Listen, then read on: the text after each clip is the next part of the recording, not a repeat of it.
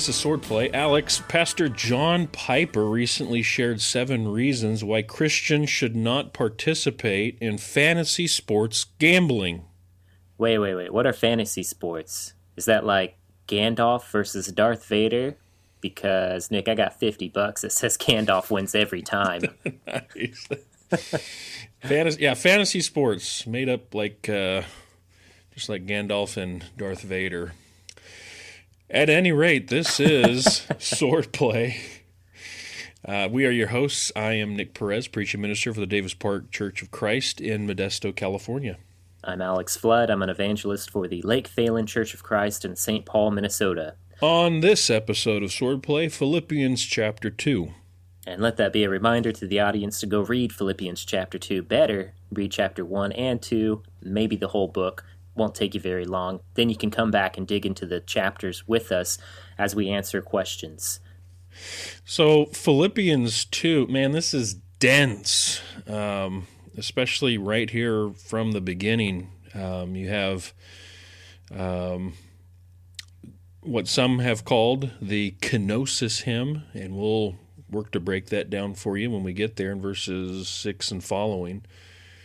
And it's also got not just the deep Christological stuff, but you have very practical day to day stuff. Like verse 14 stands out do all things without grumbling or disputing, complaining or arguing, another version says. And um, so we got a lot of heavy lifting ahead of us, Alex. Um, where do we begin? Well, I almost wish the uh, chapter wasn't broken up like this because it just picks right off from where chapter 1 ends. And so uh, I wish this was verse 31 instead of verse 1, but here we are in these first two verses, picking up where we left off. And it talks about if there's any encouragement, if there's any consolation of love, if there's any fellowship of the Spirit, if any affection and compassion, make my joy complete by being of the same mind, maintaining the same love united in spirit, intent on one purpose. Uh, these are rhetorical statements. I think he knows there are these things that they have in common. So, therefore, they need to be intent on this one purpose. Nick, what is the one purpose they are to be intent on there in verse 2? Yeah, so um, my English standard says being in full accord and one mind. Um, that phrase, being in full accord, is actually a single word in the original language, and it literally means um, together in soul. And I, I, believe this speaks to the harmony that Christians are to have. Christians are to be harmonious, they are to have souls that beat together in tune with Christ and with one another. And so that phrase, being in full accord, is connected to the one mind there as well. And I believe if you take those together, it can be rendered as something like together in soul, contemplating the same one thing. And I believe it emphasizes the desire of God, the desire of Christ, that can be summed up in a word which is like mindedness. Um, does that make sense, Alex? Yeah, I like the unity aspect you brought out there. Same mind, same love, united in spirit, intent on one purpose. Interesting thinking about together in soul, contemplating the same one thing.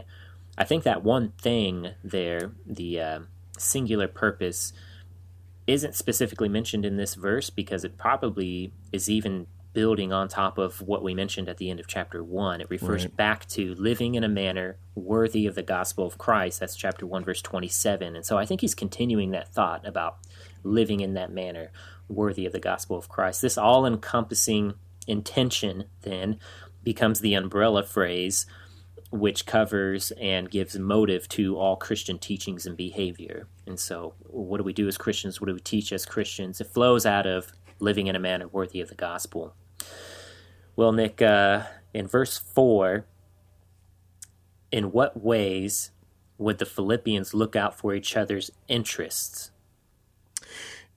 Yeah, so um, look, each of you, uh, excuse me, let each of you look not only to his own interests, but also to the interests of others, is what verse 4 says. And that's a call uh, from the Holy Spirit through Paul to the Philippians and ultimately to us, uh, it's a call for selflessness rather than selfishness.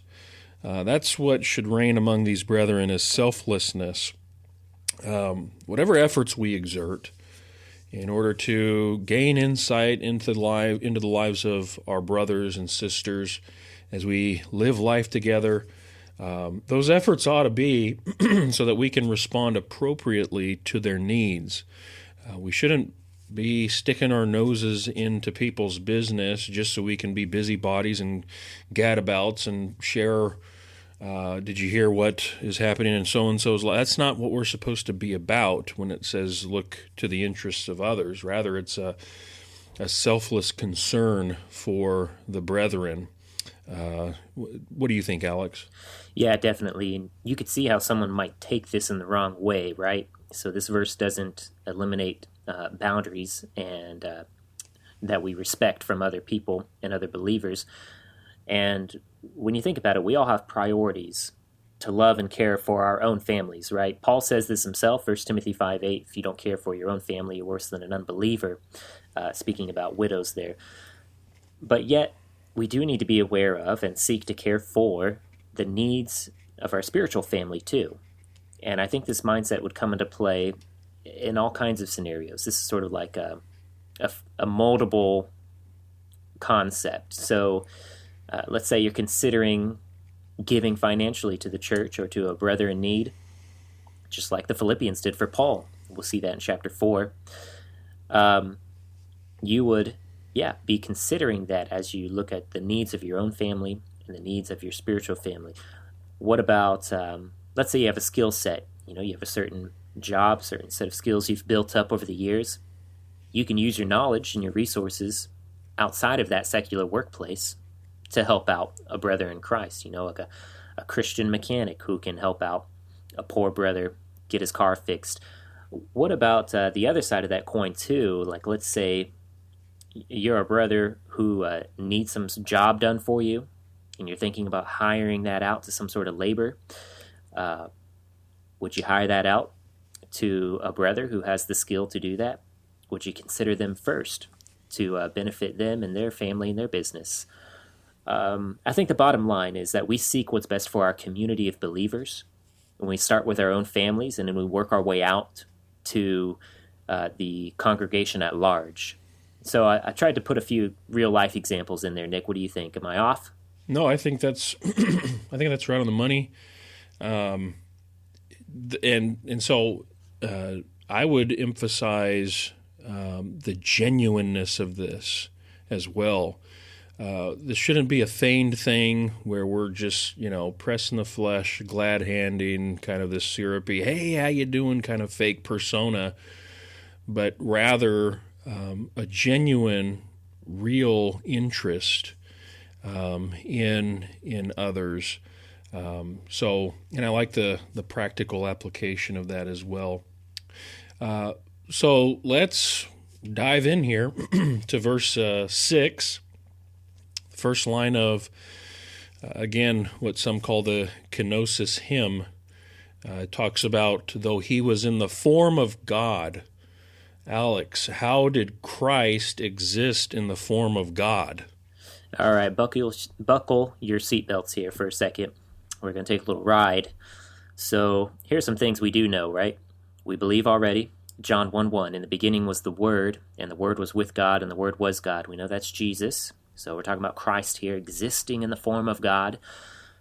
Uh, later on in John 10, he'll say things like, I and the Father are one.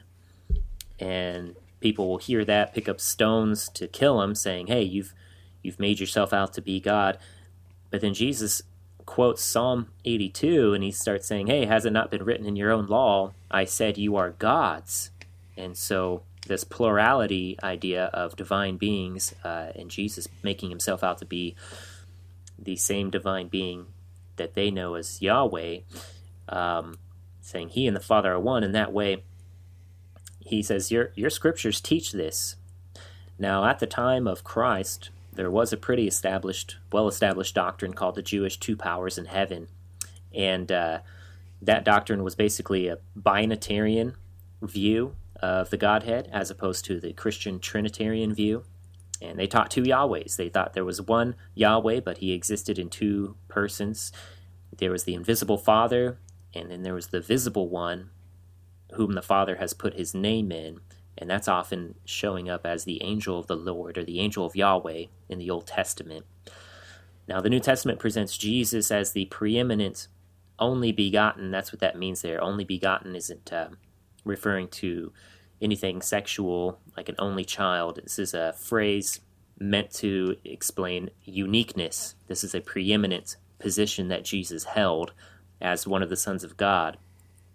So, Jesus was the preeminent, only begotten Son of God who created everything with Yahweh. So, God being one in the Old Testament was about Israel being loyal to just one God. It's Yahweh, your God, the Lord, your God, is one.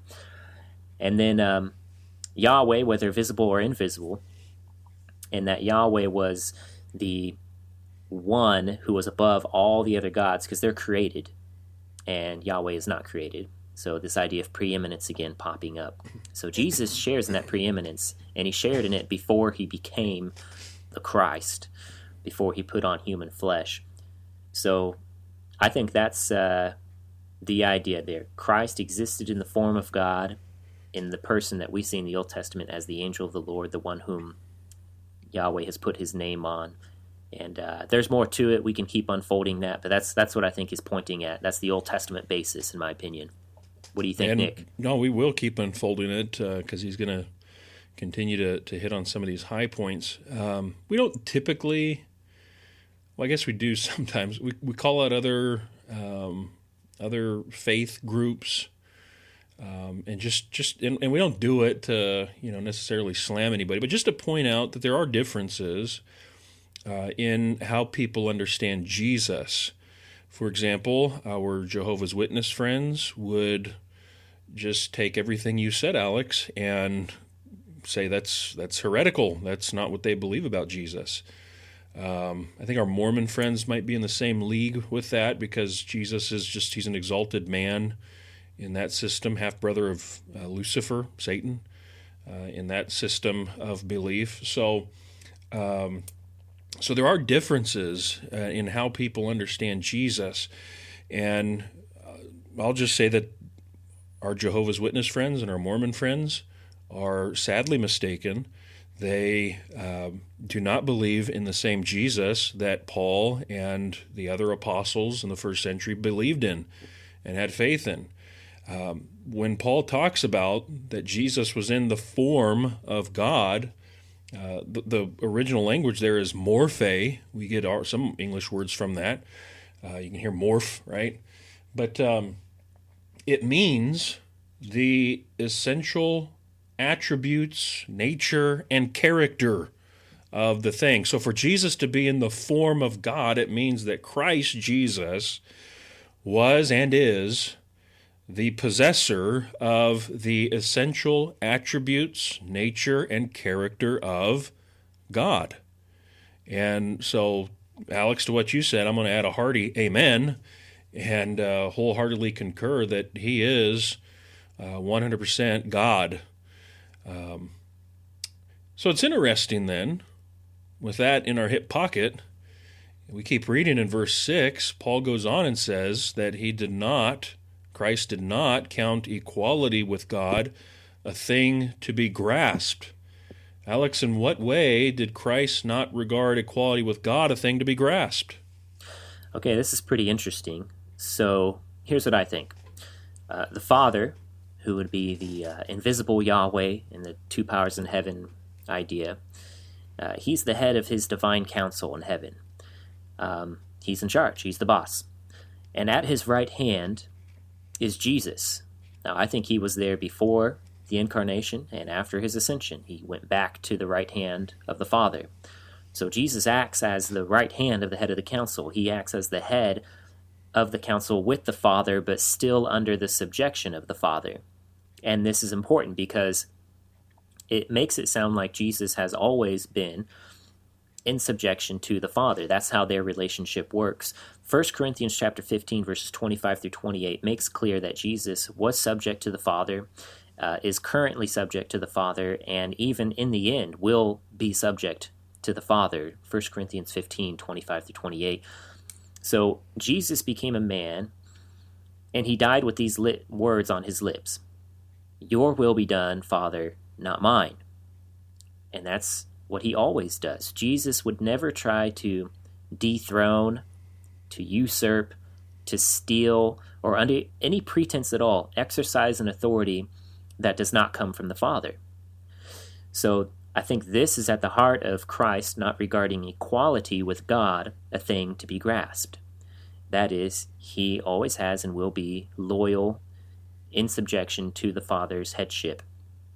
Now, um, Having said that, if you think about Satan, the fallen one, that's not what he did.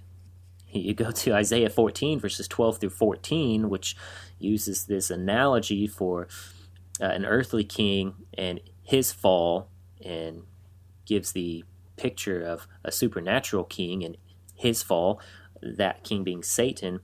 Um, yes, it says there Satan did want the throne. He wanted to sit uh, on the mountain and in the seat of the Most High, and to make himself head of the council. And when Satan tried that, it failed miserably. Although I personally think Satan is still trying to do that. Um, he probably thinks he can do it, but that's what pride does to you. So that's that's the idea there is is Christ is co-creator with Yahweh. I think he's co-eternal with Yahweh as well. But he's always put himself in subjection to the father's authority, and that's how their relationship works. So, isn't that interesting, Nick, how you can have two people who are equal, but one is in subjection to the other? It makes you think about marriage, right? And men and women. That I I think that's right on the money. Yeah, that's uh, it is interesting just the the inner workings of the Godhead. Um, and I like how you emphasized Jesus Christ, the Logos. He was there at the beginning, before the beginning, you know, however you want to say that, that he's there. He's, he shares co eternality with uh, the Father. he's there now. Um, and so, building on that, for my take on this, though he is eternally in the form of God, when Paul talks about he did not consider equality with God a thing to be grasped, he didn't regard that equality with God a prize to be tenaciously retained or something that he had to desperately cling to. That's the idea there of grasped. Um, it was always his. It was always his by right of being God the Son. Uh, and so uh, I think of other uh, Pauline writings uh, where he compares Jesus with Adam, the first Adam and the second Adam. Uh, the first Adam he sought to grasp equality with God through pride and disobedience at the beginning. But the second Adam, who is Christ, he sought the pathway of lowly obedience on his way to exaltation. Uh, and so uh, that's that's what came to my mind was the first Adam, second Adam bit. I liked your bit about the uh, the the uh, Satan in his attempt to try and dethrone Yahweh, and you know, he, he failed miserably and still continues to fail miserably at that. So um, I believe that's going to bring us to our tough text for today. Tough text. Well, Nick, our tough text for the day builds on the last two questions that we've been unfolding here. And it has to deal with verse 7. Now, you mentioned this idea of kenosis. Right. Uh, so, why don't you unpack that? What's kenosis? What's kentonic and subkenotic theories? I don't know if I even said that right. Uh, uh, how about this? How did Christ empty himself? Yeah, that's the big question here. So, okay, let's back up here and talk about kenosis because I've been using that word, used it a couple times. Kenosis it comes from the word in the original language that's used here for he emptied. Uh, in that phrase, he emptied himself. Uh, the Greek is ekenosen, and so we get kenosis there from that. Some call this passage, verses 6 through 11, some call it the kenosis hymn because it has certain elements that look like a it, was probably an early church hymn, a, a song that the early church sang in their worship to Christ and to God. Uh, in that case, some have dated this uh, to within a decade of the death of Jesus, probably in the late 30s, even when this hymn was written.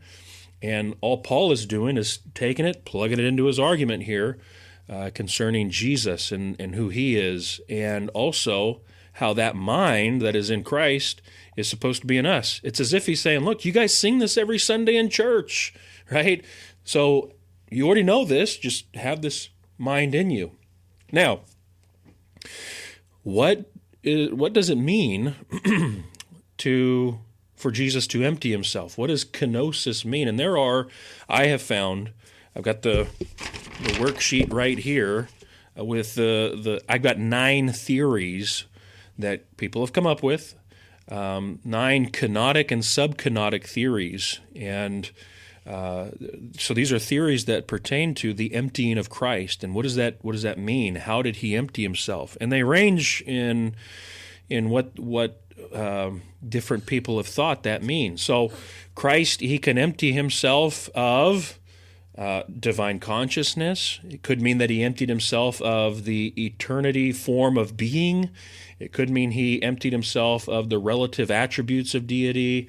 He emptied himself of the integrity of infinite divine existence. Uh, he emptied himself of divine activity. He emptied himself of the actual exercise of divine prerogatives. And then, so those are the kenotic theories. Subkenotic theories um, are similar but different.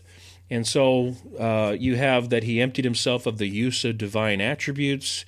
He emptied himself of the, of the independent exercise of divine attributes and then he emptied himself of the insignia of majesty, the prerogatives of deity. Each one of those has a specific meaning, how it's explained. Um, hat tip to a guy by the name of Picirilli, who has written an article summarizing all this and then presenting his own theory of kenosis. So, which is it then? All right, we have all these different theories. that's quite a bit. Yeah, and so and that's that's a good question. That's the question about it. What what is it? It must mean some kind of suspension of divine attributes and activities, some suspension of divine privileges and prerogatives. Um, one that comes to mind, you see it in the Gospel of John, chapter 17, is he says, uh, Now restore to me the glory that I had at the beginning. So at least there's some aspect of the suspension of his glory for a moment. Uh, the, that he while he was in a body of flesh that uh, he he emptied himself of that at least, but there are probably other things. Uh, he uh, in Matthew's gospel he doesn't know only the Father knows when uh, he's going to come in judgment, and, and and so I don't know. I don't know that we ever fully nailed down the mystery of the incarnation, exactly what it means for Christ to have emptied himself, but uh, we get we get just different theories about exact what, what could it have meant. Um, but uh, what say you, Alex? Well, as you were talking, you mentioned John 17 about Jesus saying, Restore to me the glory I had in the beginning. Right. Um, glory is the way Paul talks about our resurrection bodies in 1 Corinthians 15 and how uh, the sun, moon, and the stars differ from glory to glory, and that's what our bodies will be like. And so they're not all going to be the same. Uh, that's interesting because for me, I see one essential idea here as far as how Jesus emptied himself, and I think it's his flesh. I think it's his flesh. Uh, he left his divine flesh. I think supernatural beings are made out of stuff. I don't know what the stuff is. It's just not human stuff. So we'll just call it divine flesh and human flesh. He left his divine flesh and took on human flesh starting in the womb, which is pretty wild. So we don't see then Jesus performing miracles until after his baptism. And so I think that likely means that those miracles after his baptism was really the Holy Spirit working through him, because that's when he received the Spirit, was at baptism. So from that point on, in regards to powers and miracles, the Holy Spirit's working through him, just like the Holy Spirit worked through the apostles uh, after him. So we kind of got to backtrack and think about a couple of things then. Like, well, okay, he's baptized, gets the Spirit, goes into the wilderness, is tempted by Satan, and uh, then he has this temptation that's given to him to make bread from the rocks. And sometimes it's been explained that the, the temptation there is to ravel, unravel, you know, the divine power, uh, break that human boundary, and just, you know, take back his divine power and use that for himself.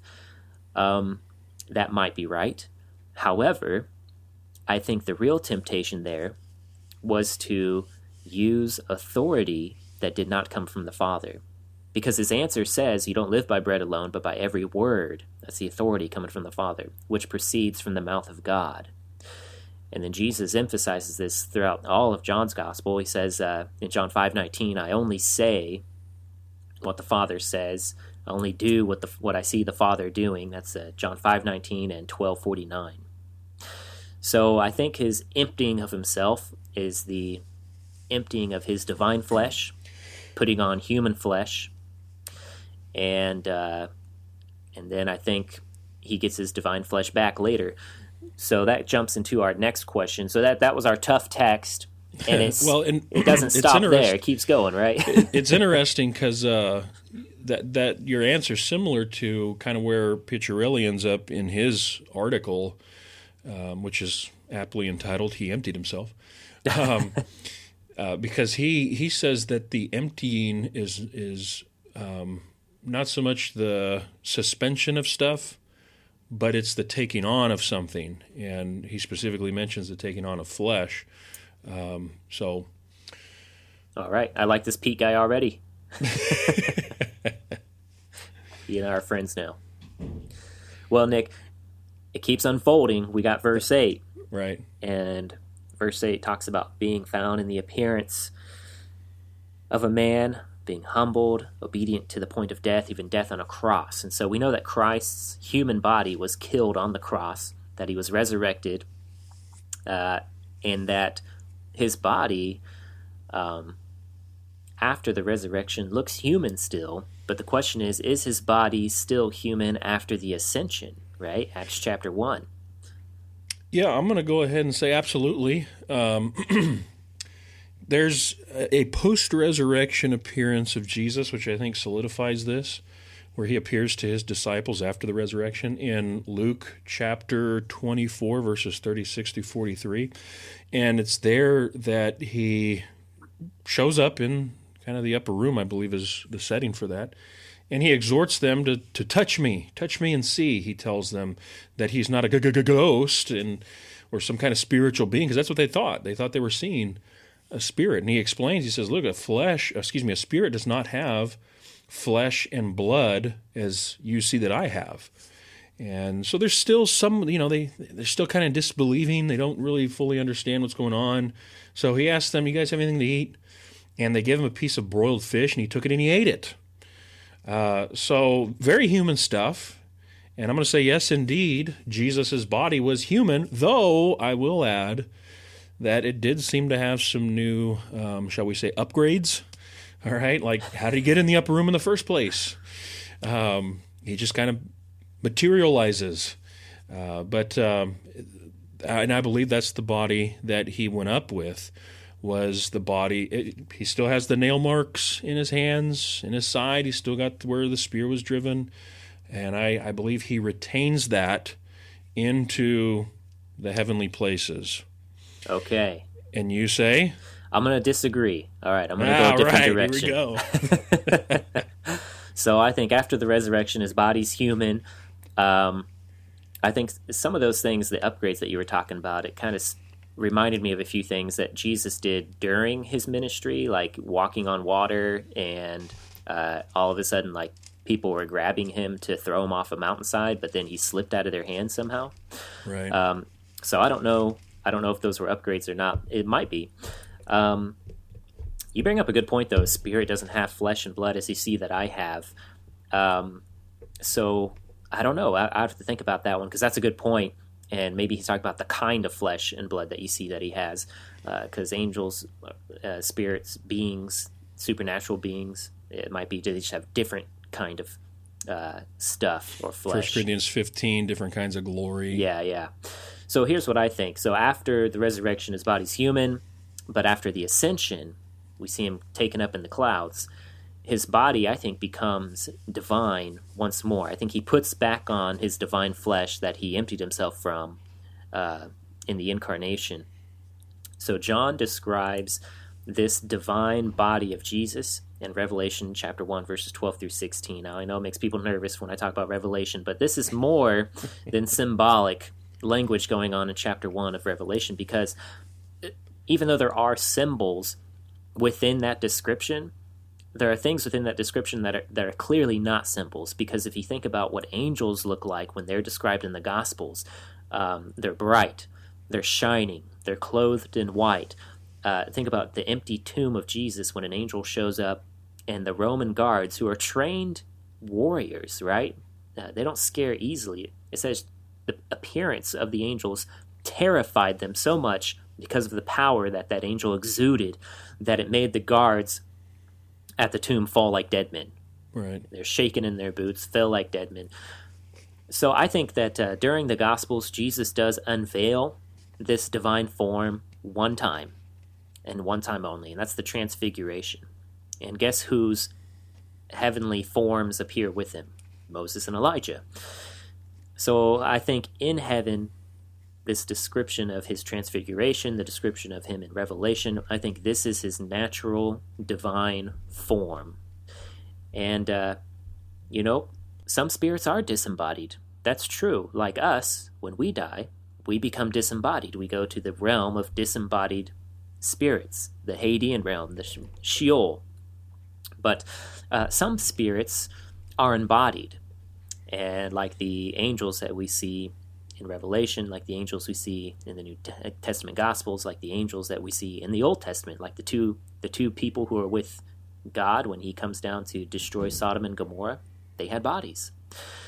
So in the resurrection, uh, we become embodied once again, but our new bodies will not be human flesh like our old bodies.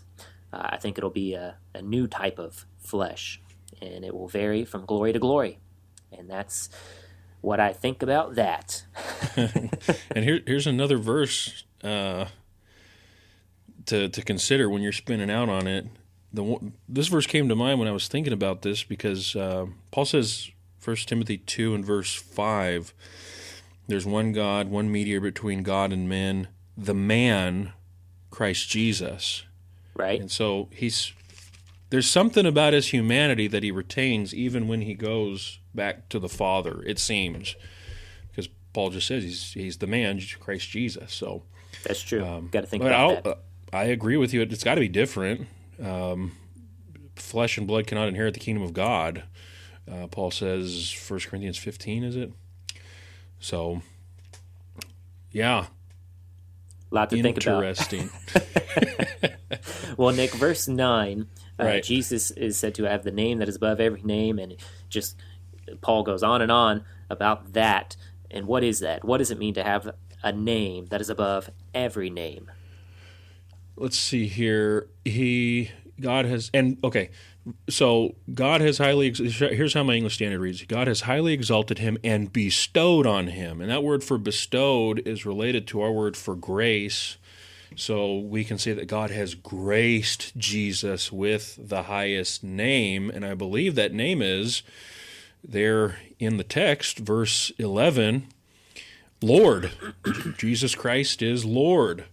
And so the term, that's the term, by the way, that's used uh, in our Old Testament uh, Septuagint, when they translated from the Hebrew into Greek, the word that they used to translate the divine name, Yahweh, was Lord, Kurios.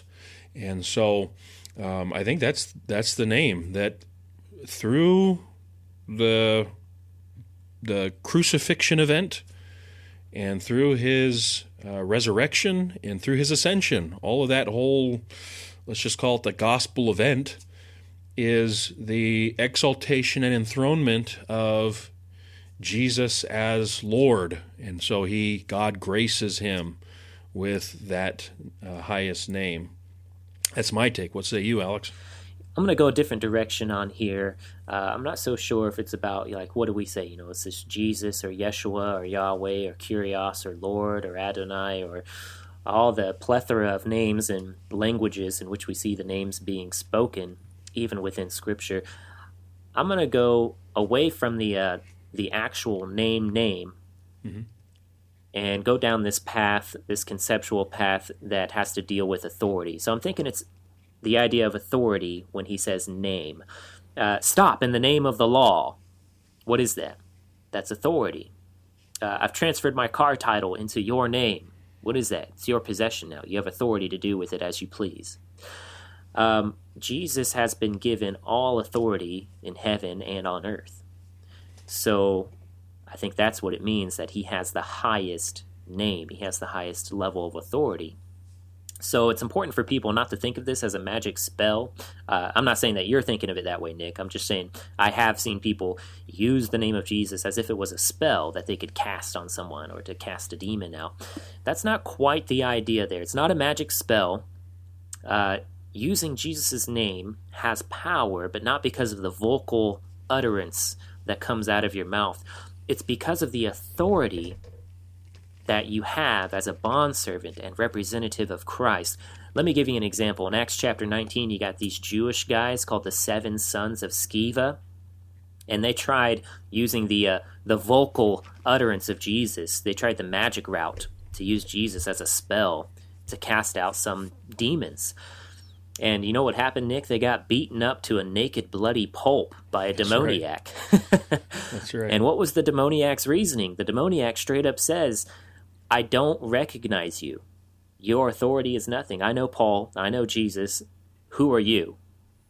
He did not recognize their authority, even though they were uttering the name of Jesus, because they were not true servants and representatives of Christ.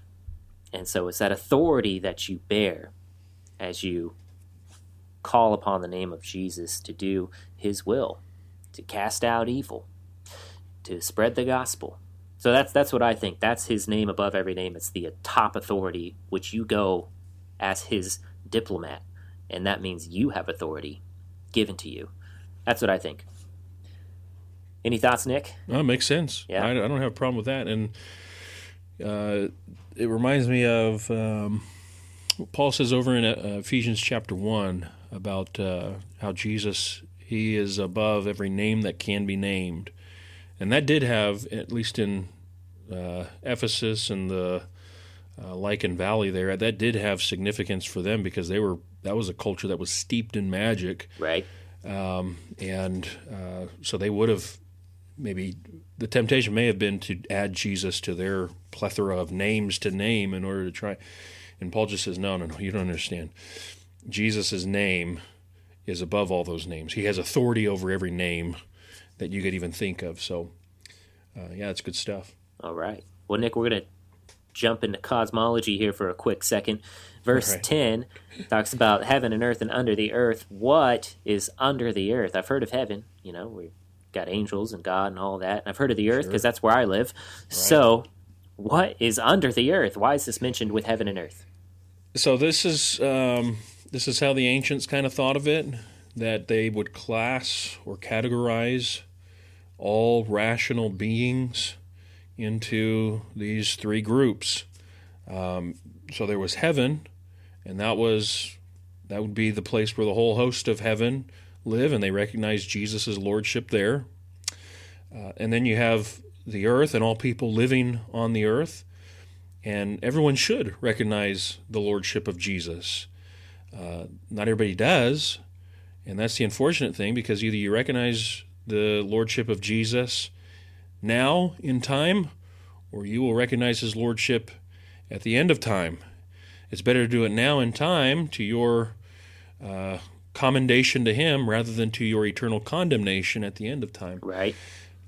And then the third, and specifically what we're talking about here, what is this under the earth business? That would be all those uh, beings in the Hadean realm. That was how they understood Hades was down. It was um, that's why it was sometimes understood as the grave as well. Sheol and Hades, those were down. You went down to the earth.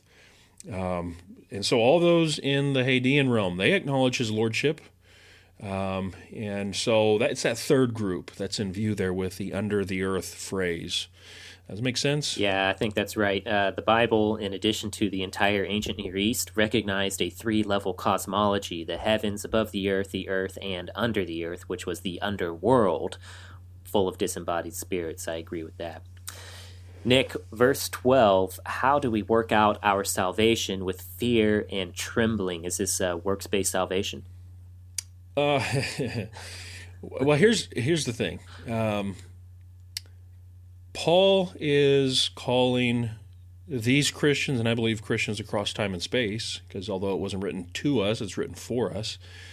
He's calling Christians to collectively work out our salvation, uh, which includes not only the act of rescuing, but also the, the state of safety the my English standard says work out your own salvation with fear and trembling. Most English translations are going to supply that word own even though it's not in the original language. And unfortunately that has led to some individualized theories concerning Christianity that it's me and Jesus and um, you know that's kind of uh, sprouted the um, Jesus yes church no type movements uh, that aren't new. They've been around for a long time, but it's it's not that we are we, we are not only working out our own salvation.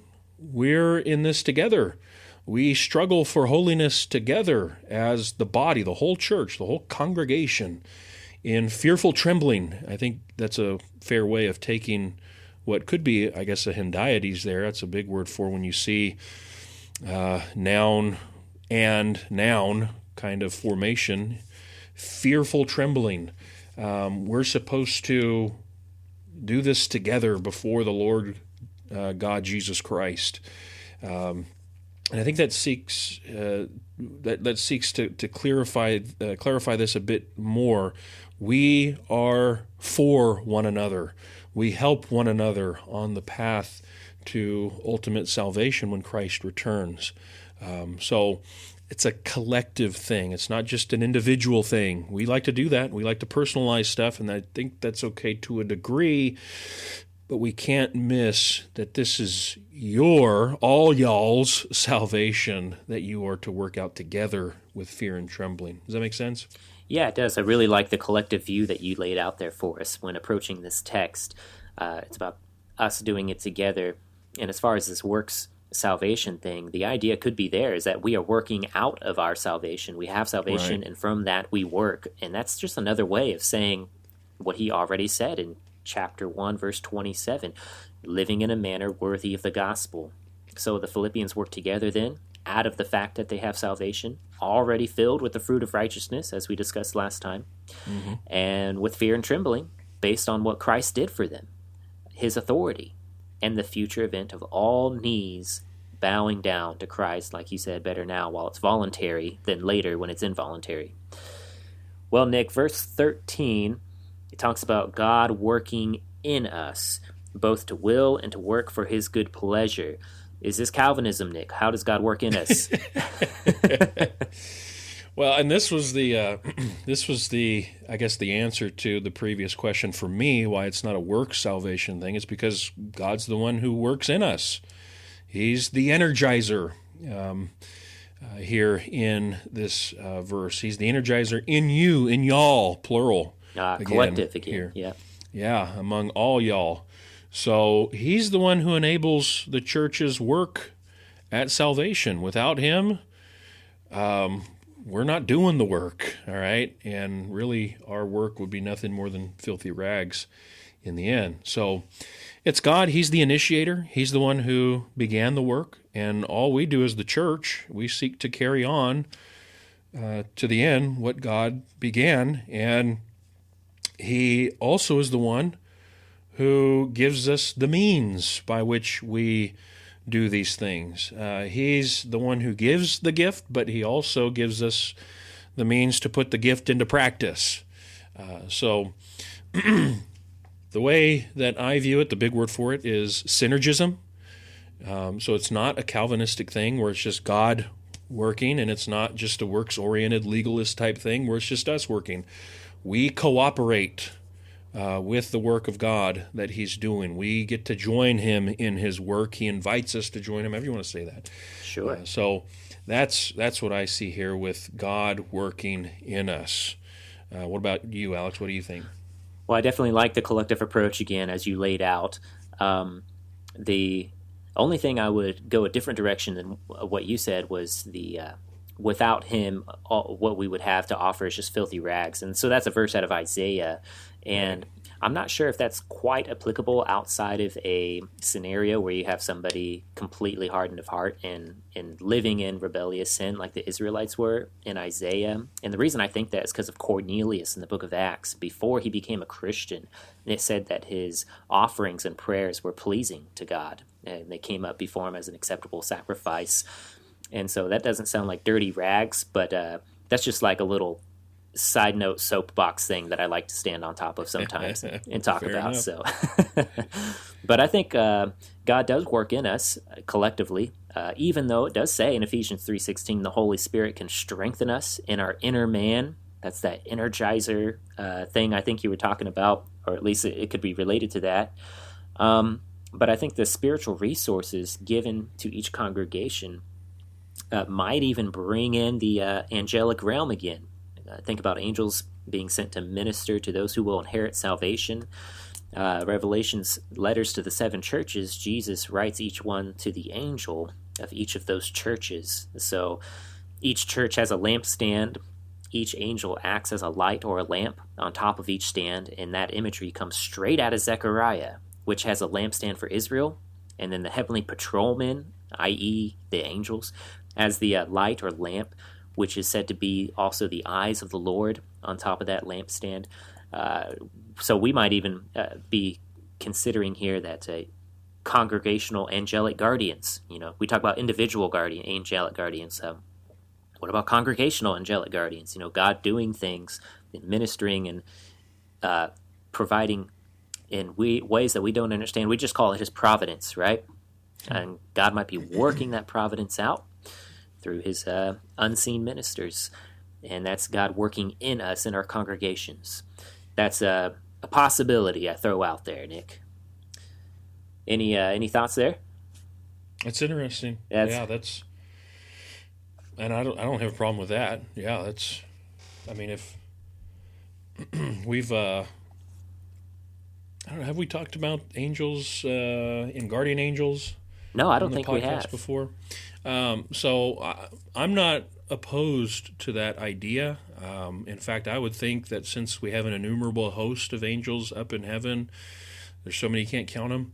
Why do we only have one angel watching our back? Why wouldn't God give us like an entourage of angels that go with us? And so when we gather together and um, as the church, yeah, certainly there would be um, not just one, but angels uh, right there with us as uh, uh, as we engage in our worship. And maybe you know we I, I believe also in a hierarchy of angels. Um, that's why we have archangels as opposed to just regular angels. That's true. Um, and so, could there be, you know, kind of a, a head angel over the Davis Park Church, and we have all these angels running around with it? It could be. Yeah. It could be. So, For sure. Well, interesting. Nick, verse 15, we have a very uh, interesting verse, I think, where Paul says the Philippians, uh, to all the other people around them, the perverse, crooked generation, the Philippians stand out and appear as lights in the world. How, Nick, are we lights in the world? Verse 15. You know, it, this language reminds me of what we read back in Genesis chapter 1, Right? verses 15 and 18. It's like when God created the stars to give light on the earth, to shine in darkness. Well, in a similar way, Christians are the light of the world. Matthew chapter 5, verse 14, Jesus says that. Um, we shine forth light. Um, and I think that may be connected to the good works that we do, the um, various good thoughts and ideas that we pursue. Um, any light that we shine is a reflected light. It's borrowed from the light, capital L, of the world, Jesus. That's what he's called in John chapter 8 and verse 12. So we are light bearers in a dark world. We are the vessel or the vehicle through which the true light shines forth. And it's interesting, connected with verse 14, that verse 15 is connected with verse 14, which says, Do all things without grumbling or disputing, complaining or arguing. Again, another translation says, It's as if when we start, when we board the complain train, all right, and we start arguing and we start disputing, we start murmuring and grumbling against one another, we actually start clouding our shining, all right? We cloud our light when we do that kind of stuff. So knock it off. All right, right. Uh, get off the complain train, and um, uh, there, there's nothing. Coach John Wooden, who's one of the most winningest NCAA basketball coaches ever. Um, at, he was at UCLA, took them to several national championships. He would tell his players three things: uh, don't whine, don't complain, don't make excuses. And I think that kind of mentality was instrumental in them winning so many national championships. And I think it, if listen, if we want the church to win, all right, here's so much bad stuff about the church these days and how it seems like we're losing ground and all that. If You want the church to win? Get off the complain train. Don't whine, don't complain, don't make excuses. Get busy working so you don't have enough time to complain and do all that other stuff. That's my take. Yeah. I'll, I'll get off my soapbox now. All right. no, that's good stuff. That's good stuff. Well, the um, lights in the world here, I did a little bit of digging into the original language, and the word for lights is the Greek word uh, phoster, and it means star. It means luminary. So you were right on track there thinking about the stars in the uh, book of Genesis. Uh, it can mean radiance or splendor, which you know makes sense. What do stars do? They're shiny, and the the word for world there is cosmos. So it's a uh, it's not gay gamma epsilon like the land. Uh, it means the whole universe. This is universe language, cosmology language, cosmos. And so there's an interesting note that uh, I found about this word, phoster for lights uh, or phoster, and it's used only twice, Nick, in the New Testament. Here mm. in Philippians, and once in Revelation 21:11. So, uh, so I can't help it that that's in Revelation, but we'll talk about it for a second because Revelation 21:11 describes the new Jerusalem c- coming down out of heaven. Uh, heaven was the sky that you looked up into heaven, and uh, what what's in there? What's up in heaven? Stars. So what's coming down out of heaven? A star. So by the way, uh, just so you're not confused, the church is the New Jerusalem. Hebrews chapter 12, verse 22 through 23. Uh, the church, the assembly, that's the New Jerusalem. Right. That's heavenly Zion. Uh, yeah, so Septuagint, Greek translation of the Old Testament, uses Phoster to describe the stars that God created uh, in Genesis 1.16 and 18 to, to describe the sun and the moon and the stars. So here's a theological connection that I might be uh, throwing out here. Here's what here's what I think that might be true. Since the sun and the moon and the stars are stock Old Testament language for supernatural beings, for divine beings, for angels, and since 1 Corinthians 15, like we mentioned before, talks about different degrees of glory for the sun, moon, and the stars, and then relates that to our resurrection bodies, I think that in our current human flesh, uh, we are, as Paul says, the stars of the universe, but there'll be a day when we'll be revealed in an outwardly form to be those stars. So, outwardly in the resurrection, when we get our divine flesh, our new resurrection bodies, uh, it will reveal to all of creation who the sons of God are, who were the stars all along. And I think that's the event Paul speaks of in Romans chapter 8, because Romans 8 is a, is a resurrection chapter. And it says, All of creation groans, eagerly awaiting the revealing of the sons of God. So we're already stars. We just haven't transfigured yet. That's what I think. Well, Nick, I think that brings us to the lightning round. Lightning round. Okay. Well, let me get my timer out here, my stopwatch. You know, we normally do this at the beginning, but um, we're doing it here because Um, we're nearing the end of the chapter, and there's several things that we can kind of do quick hits on uh, as we kind of close out the chapter here. We'll have a couple more questions after this, but. Um, okay. Well, I got my timer ready. Okay. And uh, Nick, you want to? I'll ask you the first question. Let's do it. All right. And go. Nick, what is the word of life, verse 16? It's the message of the gospel, not the Bible itself. Uh, the New Testament was still being written, of course. How about verse 17? Paul talks about a drink offering. What's a drink offering? It's a Levitical worship allusion, a cup of wine, which was never tasted by the worshiper, but completely poured out on the altar, uh, acted as a ritual of pledging complete devotion to God. Verse 19, uh, Nick, who was Timothy? He was a constant traveling companion with Paul, and you can see our discussion on 2 Timothy for more information about him. How about verse 25? Who is Epaphroditus? Epaphroditus is known only by this verse and uh, chapter 4, verse 18. He's a different person than Epaphras, another co worker of Paul's. Epaphroditus was from Philippi. Epaphras was from Colossae. Verse 25, again, Nick, who was Epaphroditus? Uh, was Epaphroditus an apostle? Not in the same way that Peter, John, and the rest were. Probably a sent one. He is sent here in this verse 25. So that's the lightning round. Lightning round. All right. Um, did you want to say a bit more about Epaphroditus being an apostle, Alex? Well, I just think it's interesting. There are some other apostles that they're not the 12, uh, they're not the one untimely born like Paul, uh, 1 Corinthians 15 8. Uh, but they seem to be in the same sense an apostle like Barnabas, Acts 14 14, or Titus, along with the famous brother, whoever that was, 2 Corinthians chapter 8, verse 18 and 23. Brother Big Name. There he goes. and uh, Romans 16 7, Andronicus and Junius are called apostles. Um, and Galatians 1:19, James the brother of Jesus is mentioned as an apostle. So you do have other apostles that are not the 12, not Paul, but sent ones, I think. I don't know. Maybe that's what they called their missionaries. Wow. So the 19 apostles. Yeah, that's right. well, Nick, verse 21, we're getting close to the end of uh, the chapter here.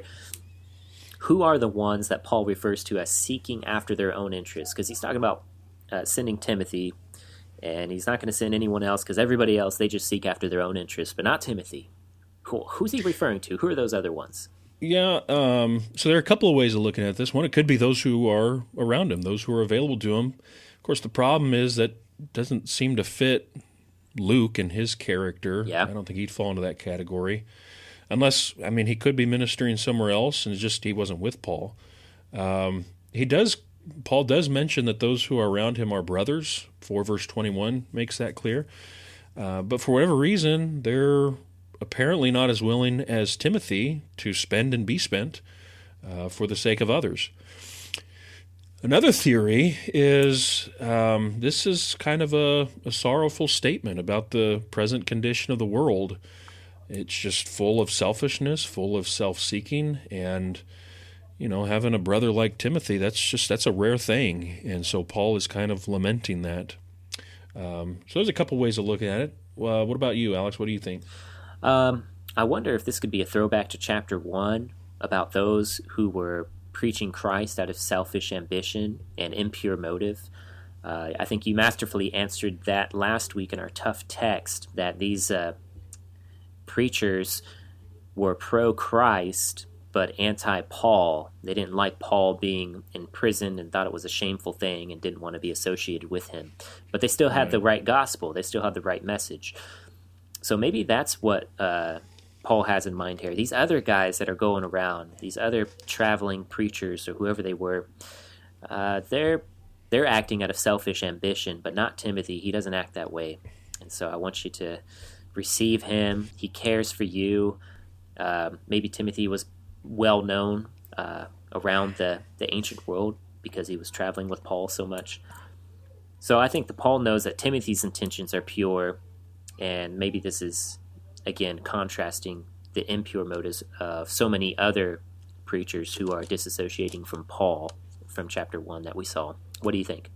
That makes sense. I, I like the, that connection. All right. Well, last question, Nick. Verse 30. It says, uh, who was it? Epaphroditus was risking his life to complete what was deficient in the Philippians' service to Paul. How was the Philippians' work deficient? I thought they were doing good stuff. well, um, they were, and so what, it seems like what Paul is saying here is that the presence of Epaphroditus as making up for the lack of presence of the Philippians. That, that Epaphroditus is making that up. They the Philippians can't be there, so Epaphroditus is doing that in their stead. It's similar to what he says over in um, to the Corinthians, First Corinthians six verse uh, 17, 16 verse seventeen. Uh, where he talks about a couple of brothers and how they made up for your absence. Uh, talking about the Corinthians, they just they couldn't be there, but there were guys who were making up for that, and I think that may be what Paul has uh, in mind here as well for Epaphroditus and the Philippians. Does that make sense? Mm. Yeah, that's brilliant. Yep, I hadn't thought of that. that makes complete sense.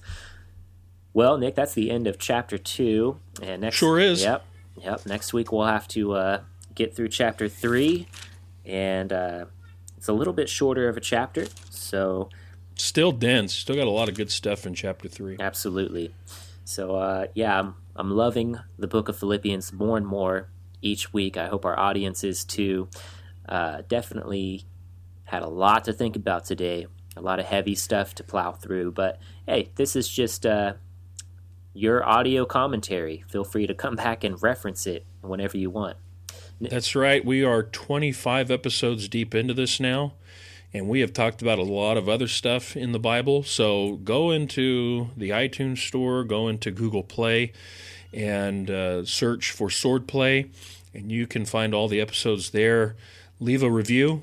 That'll help us get the word out about this podcast. That's right. And uh, I believe the Bible has uh, about a 900 to a 1,000 chapters. So I think it's 1,189. Okay, so maybe in like 20 years, Nick will complete, Nick and I will complete uh, an episode for every chapter of the Bible. So it'll take about 30 years, yeah. Well, uh, sometime between now and the year 2050, uh, if you have any questions, send it to swordplaypodcast at gmail.com, swordplaypodcast at gmail.com, and you can uh, ask us questions along the way. We'll be sure to answer those in future episodes. Any other thoughts, Nick? Uh, no, not at this time. We'll see you next time. Thanks for tuning in to another episode of Swordplay.